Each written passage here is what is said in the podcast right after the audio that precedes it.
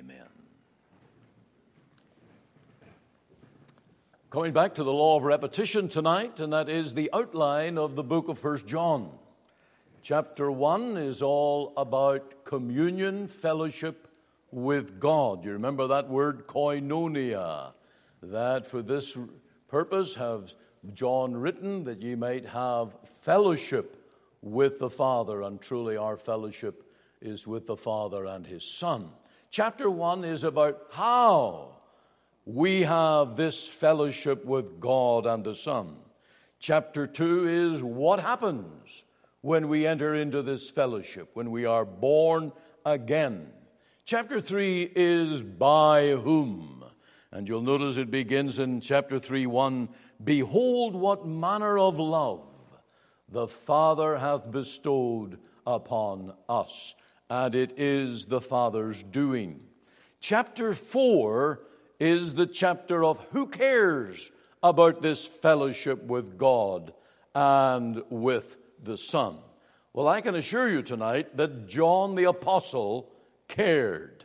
And he gave the note of warning in this chapter 4, verse 1. He says, Beloved, believe not every spirit, but try the Spirit and again, remember, this book was written at the end of the first century when there was uh, some history now behind the witness of the New Testament church. There were false teachers that had crept in. There were those that were really opposing the reality of the, the human nature of the Lord Jesus. They were sowing the seeds of Gnosticism. And that error troubled the church for 200 years before certain things were settled in the history of Christ's church. Now, this is apostolic Christianity. John was not writing his own opinions, he always wrote in the plural. We saw, we heard, we testify. This is our message. And he was an, an apostle writing with that authority. Now, false prophets don't care. They come into the church, and whatever, really, whatever wave they can ride, whatever opposition they can raise, they will utilize it to their own ends. These were pseudo prophets. They were false from beginning to end. And of course, they don't care about the person of the Lord Jesus.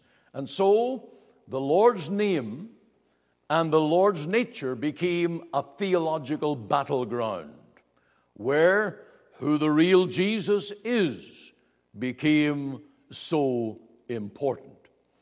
Now, in this fourth chapter, you'll notice a number of times the name Antichrist.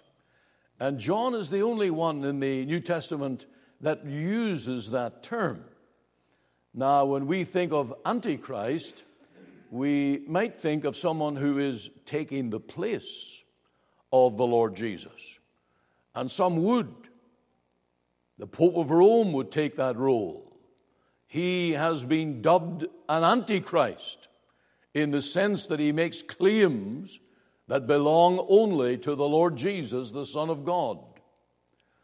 But I think in this passage, the word Antichrist simply means to oppose Christ, to set out, to undo the things that the Lord taught and that the Lord preached.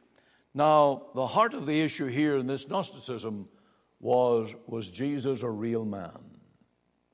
Was he really human flesh? Did he have a, a normal body with flesh and bone and sinews and all the human traits of human personality, emotions, and the psyche of the human mind? Did the Lord Jesus possess all of those things? Well, John, right at the beginning of the book, set the tone and the truth. And he talked about the Lord whom he had heard, he had seen, and he had handled. This is the John that lay on Jesus' breast. And he would have thought, how dare anyone raise the issue that my Lord Jesus did not have a real human body? Now, there are always those who take this middle compromise line and say, well, does it really matter? Does it make a difference? To John, it made all the difference. If there was no incarnation, if the Lord Jesus did not have a real body, then we could not have a Redeemer. If there was no incarnation and our Lord Jesus had no human body, there is no sacrifice for sin. If there's no incarnation and Jesus did not have a human body, then there is no blood atonement, no physical blood. It's just a theory, it's just a metaphor. But we know that from the cross of Calvary and from a real human body flowed real blood, the blood of the God man. No incarnation, then we tonight have no heavenly intercessor at God's right hand. The prayer I offered earlier, talking about having a strong man at God's right hand, our advocate to intercede for us, all of that is just jargon with no reality. And if the Lord Jesus did not have a real human body, there is no such thing as his physical return in a real human body. All this hope of Christians, of a man coming in the clouds, that every eye will see him, it falls flat on the ground. And therefore, John, seeing the issues, he stood his ground and he contended for the faith and he really cared. Now, Paul the Apostle would have called such agents of darkness.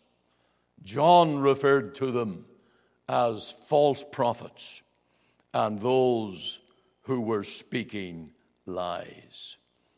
Now, the real issue that affects us tonight is who in this meeting cares.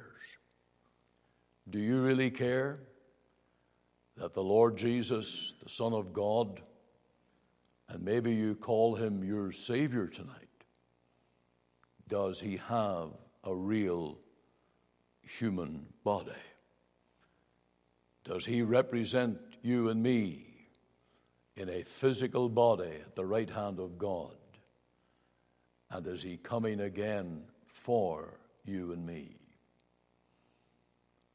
As we go down this chapter, and that's what I want to do tonight, we're going to really do a chapter study on this theme of who cares. And you will see in verse 4 that true converts care. Now, a convert in John's teaching is one who has been born of God, one who knows God in heart, not just in lip profession, but one who is born again and who is in fellowship with the Father and with the Son, this partnership.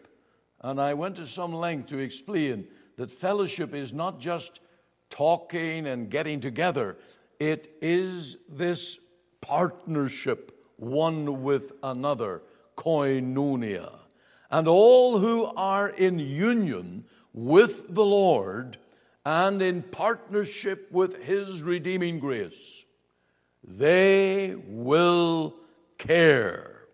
Look at verse 4. Ye are of God, little children. Now, that term of God has to mean something. What does it mean to be of God? If you are a son of uh, an outstanding figure in a community or in a nation, to be a son of has vast meaning. To be a son of God means that you are related, that you are in partnership with. And in this gospel sense, it means you are of the same nature, partakers of the divine nature. And seeing we have some who weren't with us in previous meetings on 1 John, when we talk about being partners of God's nature, we're not talking like Mormons where we will become gods. No, there's a firm line between God and his creatures. And you draw the line in the middle. God is the creator. We are creatures. We may become godly, godlike. We may have many of the attributes or the characteristics of God in us and working in our hearts, but we never become a creator. We're always creatures on that level. And the holiest man and woman on earth, the godliest man or woman, is a creature. And even when we get to heaven and we spend time with God in eternity, we will still be creatures. And yet the Bible says we are partakers of this divine nature. There are attributes of God that are conferred and transferred to the believer. You are interested tonight in truth. You are interested in justice. You are interested in holiness, power, and various other characteristics that belong to God. But as one that is born again or born of God, those things are in you because God has begun a work of grace within your hearts. In verse 4, you'll notice that converts care because they have God dwelling in them. Hear of God, little children, and have overcome them, because greater is He that is in you. This is mind boggling. This is, is, is beyond our comprehension. That the God of heaven comes to live in the clay body of our natures. This is as big as creation. It's as big as the miracle of Calvary. It's as big as God Himself. It's the miracle of the new birth, being born of God, partakers of a divine nature, in partnership, not just in a theory now, but in real spiritual union and communion with the living God. Paul said he called it Christ in me, the hope of glory. That's what a Christian is. A Christian can say, it's not only that I can know from the catechism or from some Bible verse that Christ is real, but Christ is in me. And I know it. And John repeated that over and over again. Ye know that ye are born of God and are assured. Ye have confidence. He uses all of these terms. Now let that sink in. God is so great that He fills the whole universe with His presence, and yet He lives in our hearts.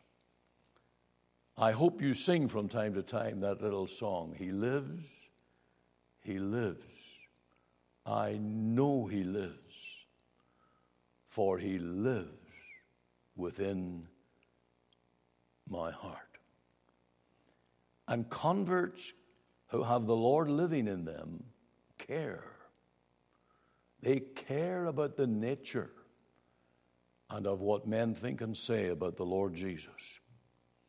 Converts also care because greater is he that is in you that is in the world. Now, the ungodly, the worldling, are slaves to the world. They want to think like the world, they want to walk like the world, they want to look like the world. You just need to travel through an airport, sit at some place where people are passing and going, and you just wonder, they look like they're wearing pajamas, look like they've got tattoos and all kinds of paraphernalia, and you just wonder, what world have they come out of? That's the world. They are slaves to the world. But the Christian is no longer a slave to the world.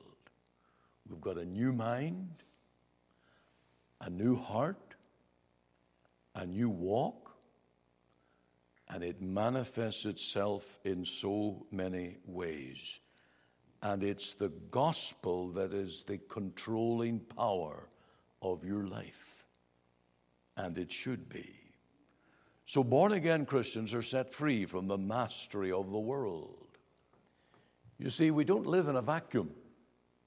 No such thing as getting saved, being born again, and you just stop doing certain things. Stop smoking and drinking and drugs and bad language and worldly things. You just stop. And that makes you a Christian. That would be an empty vacuum. And your life would be uh, not only unpredictable, but unimaginable. A Christian is born of God. He is delivered from the slavery of the world, and greater is He that is in you than He that is in the world. You've got a new master now. Your master is the Lord Jesus, He's Lord of your life.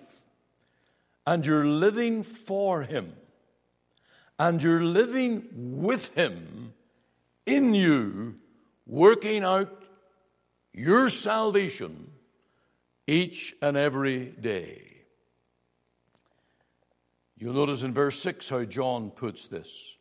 They are of the world, therefore speak they of the world, and the world heareth them. But not for the born again Christian. We, are, we will not take the Lord's name in vain. We will not swear with the ways of the world, nor follow their ways. And John, back in chapter 222, he used very strong language. He said, Who is a liar? But he that denieth that Jesus is the Christ, he is the Antichrist, that denieth the Father and the Son. And so converts care. You're a Christian tonight. You care about the name, the honor of your Lord Jesus. You want to see him magnified. You want to see him honored. And you want to be a part of glorifying the name of the Lord Jesus. That's the reason you're saved. Saved to glorify the Lord. Are you doing that? Did you do that today? Things you did, the places you went, the use of your time? What about the week to come? The employment you enter into, the money making schemes you devise?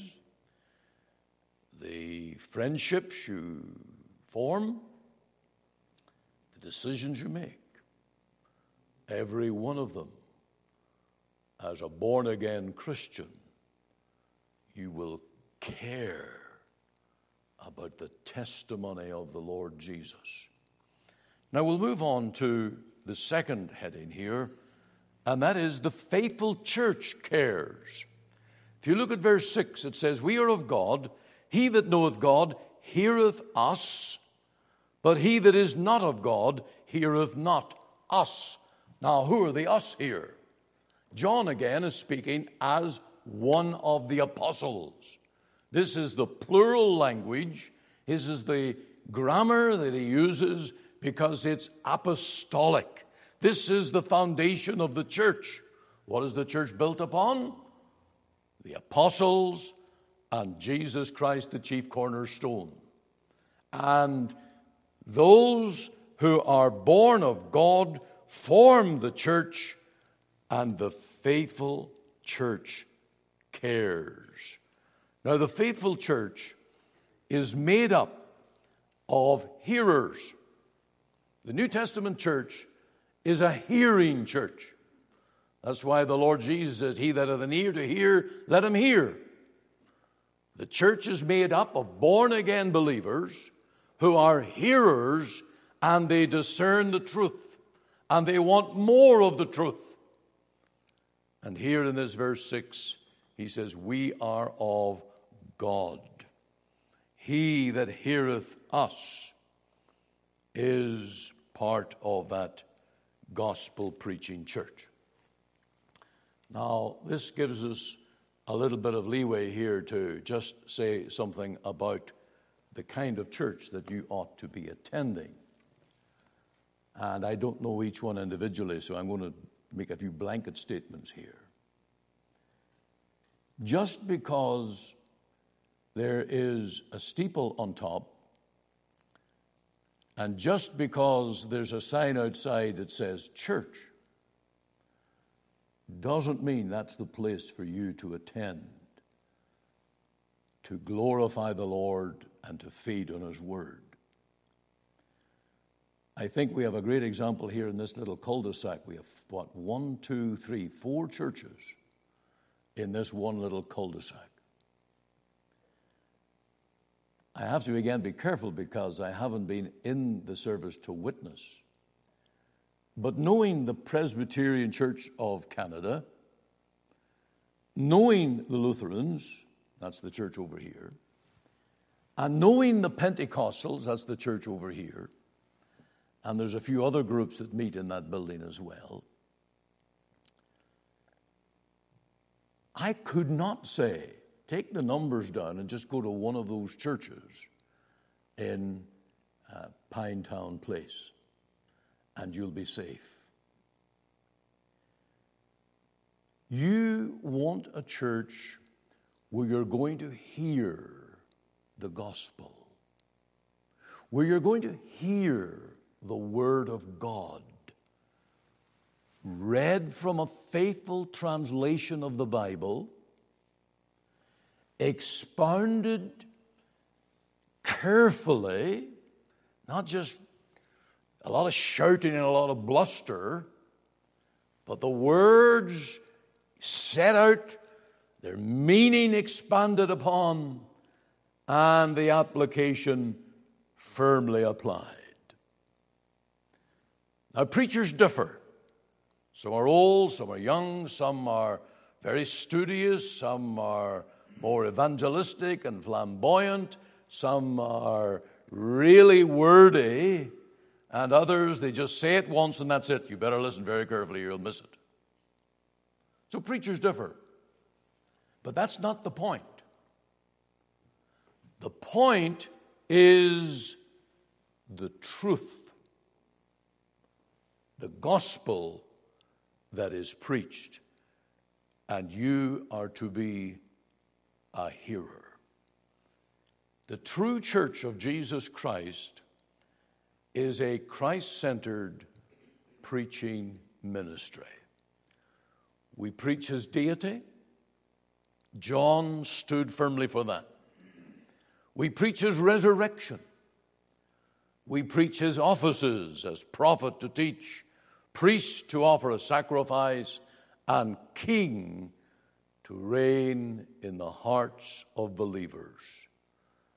And the true church will have a determination that people who come in through the doors of the church come under the influence of that ministry, that they are going to, one way or another, week by week, learn more and more of the Word of God and all its truth. And we live for that. That becomes our passion. We sit up at night burning the midnight oil that we may so preach. We pray, we get on our knees and say, Lord, touch these lips, inflame this heart, make this word to live, that men and women who may be dull in spirit and cold in heart will hear words of life that will lead them into the very center of the Lord's truth. The true church cares. Carelessness should be banned from the church. If you're a careless Christian, shame on you. If you're a careless Sunday school teacher and you don't prepare to teach those little boys and girls the truth, shame on you. Shame on the deacon, the elder, or the pastor who does not endeavor to set himself to serve the church with determination. Now, every generation has to do this because remember, we're only one generation away from paganism. You don't teach your children the gospel, the devil will, the world will,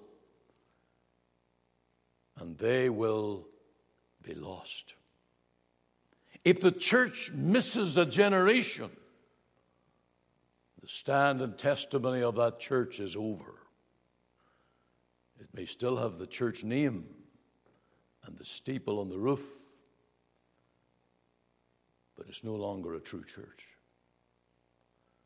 And so we need that determination. The Lord Jesus said, I am the way, the truth, and the life. No man cometh to the Father but by me. And that is as inclusive as we get. We don't make the way any broader or any narrower than what our Lord Jesus did. You want to know how to be saved and be right with God? The Lord Jesus is the way, He's the truth, and He is the life. And he says, Come unto me, all ye that labor and are heavy laden, and I will give you rest. And you, as a Christian, need to be able to sit on a bus, on a park bench, or standing over the fence with your neighbor with the same passion. May God use me to bring the truth to this lost, darkened soul. In the pastor's room now, it's called, across the hall, there's a big map of the city of Calgary. And there's a few pins just to hold it up, but then there's another pin for the church location here in the Northeast. Let me say this church is very well situated. It's not away up in the total far north corner, nor away in the far south. It, it's, it's where number one goes across there, 16th Avenue, we're just a couple of miles north, very well positioned.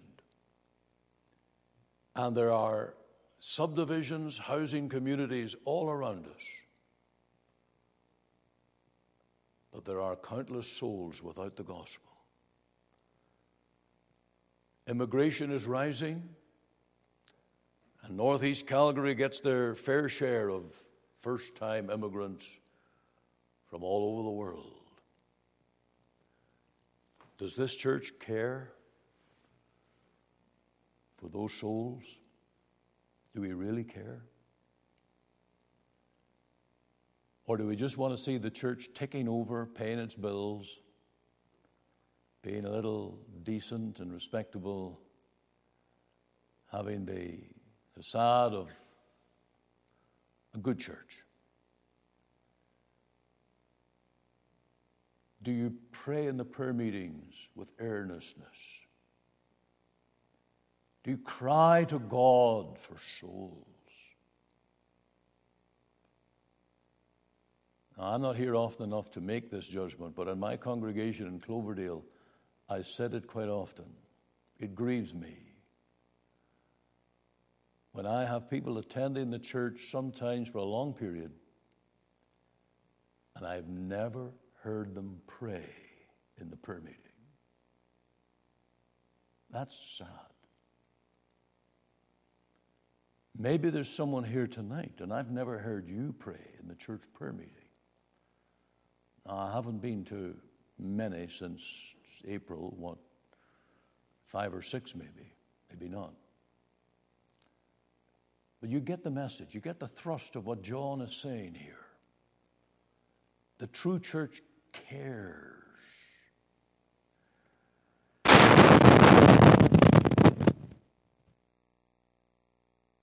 Thanks, Kazia. That woke us all up tonight. Now we know it. I saw Kazia turning a knob there, so it's not aliens that are breaking in or fluttering over the building. It's something there in the sound system, and we'll get through this. But let's move to verse 7 here tonight, and you'll see that all who have the love of God care. Now let's just read the verses, and then we'll say a few words on them. Verse 7 Beloved, let us love one another for love is of God, and everyone that loveth is born of God, and knoweth God. He that loveth not knoweth not God, for God is love. And this was manifested the love of God toward us, because that God sent his only begotten Son into the world that we might live through him. Herein is love, not that we loved God, but that he loved us and sent his Son to be the propitiation for our sins. Beloved, if God so loved us, we ought to love one another. That's the test. Now, it's a strange test. It's contrary to what we would naturally think that if God sent His Son, if He loved us so much and sent His Son, and our Lord Jesus gave Himself to be a propitiatory sacrifice upon the cross, offering up Himself for our redemption, then surely John would say, We've got to love the Lord. But he didn't say, Love the Lord. He said, Love one another. That's the test of our appreciation of the death and the love of God at Calvary. You see, it's easy to love God because God's perfect, He's holy, He's good, he showers us with blessings. It's easy to say, I want to love God. But it's not so easy, even in the church, to love one another. That's the real test. And in church life, we've got to work alongside with one another. We've got to pray together. We've got to plan together. We've got to cooperate in so many different levels. And at the very least, have a countenance and an attitude that conveys our happiness to encourage and strengthen one another. And if we are born of God, we care for our brother and sister. It's not, I told you so. I told you that he was a phony. I told you that he was a difficult person. I told you that he was a troublemaker. No, it's that we might see them conformed and changed into the image of the Lord Jesus. In this letter, you, you can't read First John without noticing that John is fixated on this issue of loving one another. He repeats it over and over again. And you remember uh, that he said when he was an old man, when he was carried to the church by young men, he said, Little children, love one another. And when John, this old pastor apostle, was asked, Why do you keep saying to the church people, love one another? He said, Because the Lord commanded it, and when that is done, all is done. If you love one another, you have done your all. And it was John who wrote in verse 12 No man hath seen God at any time. If we love one another, God dwelleth in us, and his love is perfected in us. When we have loved one another, we have done all. Now, John the Apostle couldn't be any clearer. It's our duty to help our fellow Christians in the good times and in the bad. We ought to be there for one another when they need a pull up, help to overcome the struggles of the Christian life. Now, as you know, I preach on radio and I do hours of editing sometimes just to get one program. It takes me a long time listening through things and selecting sections that I'm going to put on radio. And one day I was listening and listening, and I had a wonderful quote from J.C. Ryle on this issue of helping fellow Christians. And I thought later, you know, I could go back and listen to that and just write it out, and uh, I would have that quote. Well, for the life of me, I went back and I couldn't find it. And you know how it is on, on, on audio? You search this little section, that section, and I'm sure it has to be near there. But nope, I could not find it.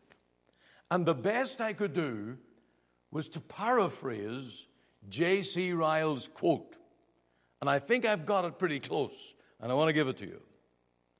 Whatever a Christian can do to relieve a man's misery and heavy crosses of this sinful world, he ought to do. Whatever lightens the trials and crosses of life for a brother or sister, a Christian must do. And whatever leads a soul into the joy and blessedness of truth and righteousness and a comfortable walk with God, for that we must be willing to sacrifice our lives that is what it means to love one another. Putting it short, it's going to cost you time, sacrifice of money, and perhaps other opportunities that you might give yourself to serve another Christian, another soul that needs the Lord.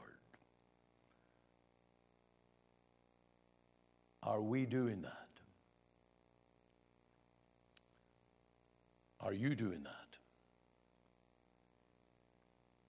I have to say that I haven't done it enough. I have missed opportunities. That's always a grief to a Christian when we let opportunities go by and we didn't use that need as a way to display the love of Christ in us. Think of the week that is to come. Do you start in the morning, Lord, give me an opportunity to be a helper, a guide, an example to some lost soul or some weaker brother or weaker sister? And Lord, give me the grace to use that opportunity and to glorify you. John says Christians care that we will love one another. That there's a final argument in this chapter, and it's all about the judgment day, verse 17. Herein is our love made perfect, that we may have boldness in the day of judgment. This is what makes the gospel always relevant and always urgent. There's a judgment day coming. There are souls around us. There may even be children in our homes. And we tremble because the judgment day is coming and they are yet lost. And we know that there is a day set that God is going to judge the world. It is appointed unto man once to die, but after this, the judgment. And whether we're in a hospital ward, sick, souls and dying souls are headed to judgment. Or whether we're in a classroom with healthy young people, we're talking to souls that are headed for judgment. And whether it is a congregation in any part of the world or the mission stations of the world, we are seeking to reach those that are headed for judgment. And Paul said, knowing the terror of the Lord, we persuade men. And therefore we care. This gospel matters. It matters. Even though a person's living in a beautiful home, driving uh, a nice BMW or Mercedes, and all is going well in life, it matters that we take that man or woman the gospel. The rich need Christ as much as the poor, and maybe harder to reach because they don't want to consider the judgment.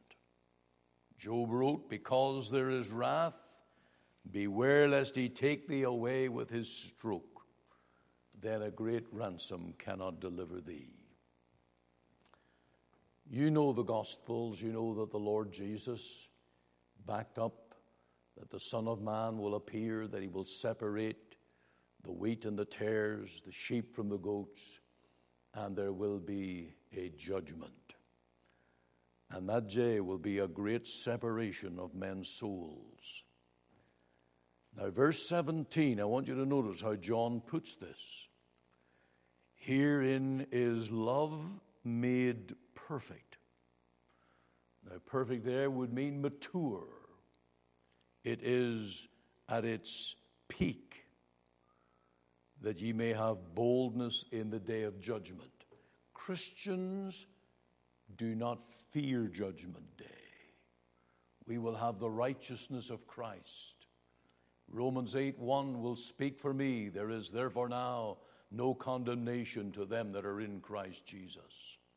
And as we stand before that white bema seat and we see the separation of the world, the child of God is saved, is safe, and soon to be ushered into eternal life with the Father. Herein is our love made perfect, and we have boldness on that judgment day. Because as He is, so are we in this world. We care tonight because my children need the Lord Jesus. We have a son that needs to be saved. I care. Beulah and I pray every day for him and his wife and children. We all have loved ones that need the Lord. We care. The one thing that we must be above everything else is a Christian who cares. If you say to me, preacher, pastor, I don't care, I'm going to be very grieved, very saddened. You don't care that your friend in this church is burdened for family? You don't care that your neighbors are hostile to the gospel? You don't care that our schools are rife with the devil's doctrines? All Christians care. And when we see a brother or sister weak and stumbling, we don't say, I told you so. We care. Now, please take that to heart tonight and ask the Lord to make you the most caring Christian in this church. If we're going to have competition in this church, let's have it this way. I want to be the most caring man or woman in this church. I want to be knowing for my caring spirit. No anger, no retribution, no revenge, no looking over my shoulder, but an open heart and a readiness to help. We care. Let's ask the Lord to work that in us tonight. Let's pray. O God our Father, we come to a solemn moment in our meeting. And this chapter is filled with exhortations, and we confess our weakness to fulfill them. Lord, I pray that you will make me a big hearted pastor. Lord, forgive coldness, carelessness. And I pray for each brother and sister here tonight, regular or visitor, that we will truly desire more and more to be like our Lord Jesus, who cared, casting all our care upon him, for he careth for us. Lord, make this a church that stands out in Calgary as a place where God's people care for souls, where the elderly are strengthened, where the new Christian is guided,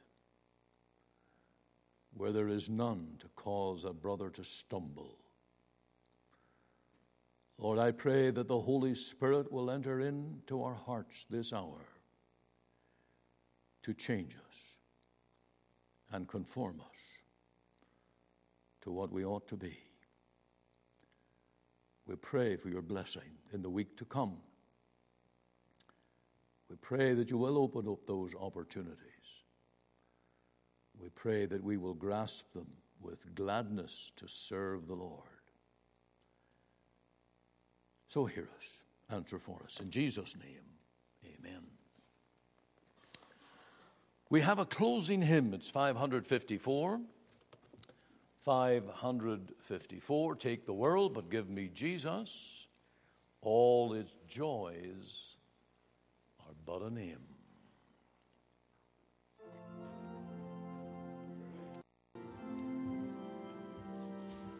Let's stand